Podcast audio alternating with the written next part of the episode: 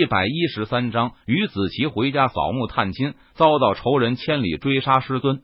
我想下山回家为父母扫一下墓，探一下亲。于子琪来到凌霄剑宗大殿内，他找到柳玄宗，开口请求道：“嗯，你上山都两年了，如今修炼有成，是该下山历练一下了。”柳玄宗闻言，他点了点头，说道：“允许于子琪下山历练，顺便回一趟家。”多谢师尊。于子琪闻言，他连忙拜谢道：“于子琪加入凌霄剑宗，他接受陈宇指点，拜柳玄宗为师。短短两年时间，于子琪的修为和实力便突飞猛进，从一介凡人达到了虚丹期境界。因此，于子琪便产生了回家扫墓探亲的念头。他还想趁着这次机会打探一下，当初究竟是什么人灭了玉家。嗯。外面可没有在宗门内那么安全，你行事要小心，不可为了出风头而随意出手。当然了，若是路见不平，也可以拔刀相助。我们身为剑修，当一身正气，不能以强凌弱。子琪，你知道了吗？柳玄宗看着于子琪，他出身嘱咐道：“是师尊。”于子琪闻言，他乖巧的点了点头，道：“山下多危险，我现在赐你玄武盾一个。”凌云剑一把，希望你能好好的将他们利用起来，斩妖除魔，维护凌霄剑宗之名。随后，柳玄宗右手一甩，他从储物戒指中取出两样法宝，交给了于子琪。多谢师尊赐宝。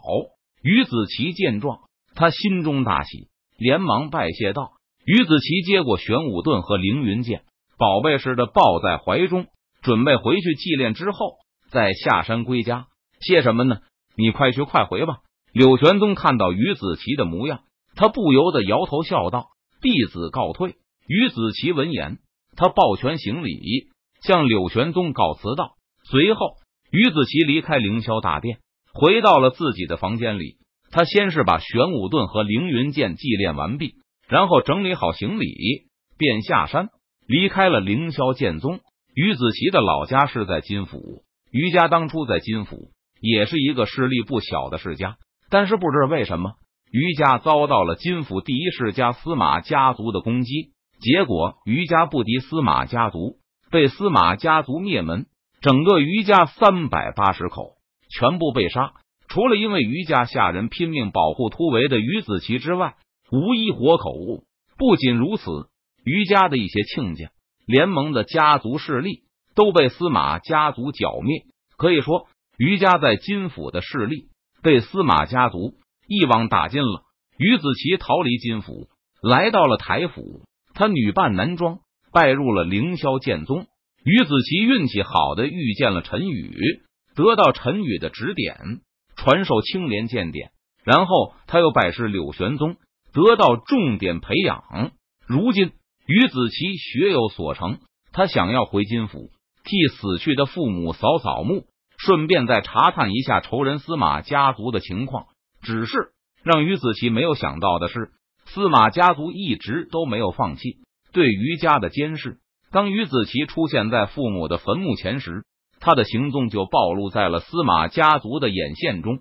司马家族的族长司马兴得到消息后，立即派人擒拿于子琪。于子琪也很快发现了不对劲。他发现有人在暗中跟踪自己，于是于子琪便甩掉了跟在后面的尾巴，第一时间离开金府。但是于子琪已经被司马家族的人盯上，路上遭到了追杀。于子琪原路返回，和敌人斗智斗勇，并朝着凌霄剑宗的方向逃跑。于子琪知道，只要他逃回凌霄剑宗，就应该安全了，将无性命之忧。一路上。于子琪和司马家族的人拼死搏杀，多次冲出重围。不过于子琪身上也是伤痕累累，差不多已经是强弩之末了。眼看距离凌霄剑宗不足几十公里的范围，于子琪已经逃到阔苍山脉外了。但是于子琪再次被司马家族的人追上，团团包围了起来。于家的小杂种，逃！再逃啊！今天我看你能逃到哪里去！为首一人，司马家族的护卫队队长古明，他看着于子琪，冷笑道：“古明带着司马家族的护卫队成员，从金府一路追杀于子琪到台府，整整上千公里，可谓是吃尽了苦头。如今再次追上于子琪，古明这一次无论如何都要将于子琪给杀了。我可是凌霄剑宗弟子，这里就是凌霄剑宗驻地的附近。你们若是敢对我动手，凌霄剑宗是不会放过你们的。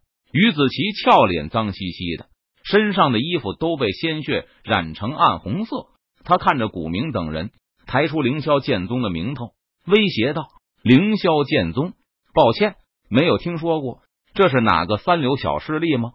若是不出来就算了。”如果凌霄剑宗敢给我拿耗子多管闲事，那司马家族必定会让凌霄剑宗付出惨重的代价。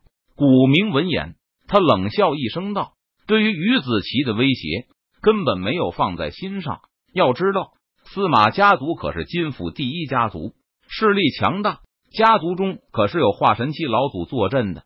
据说，司马家族的化神期老祖修为已经达到了半步合体期的境界。”已经一只脚踏入了合体期，这就导致了在金府几乎没有哪个势力和武者敢轻易招惹和得罪司马家族的。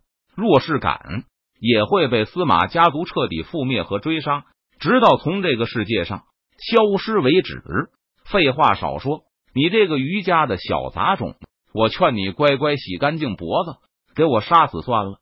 不然的话，我待会让你求生不得，求死不能。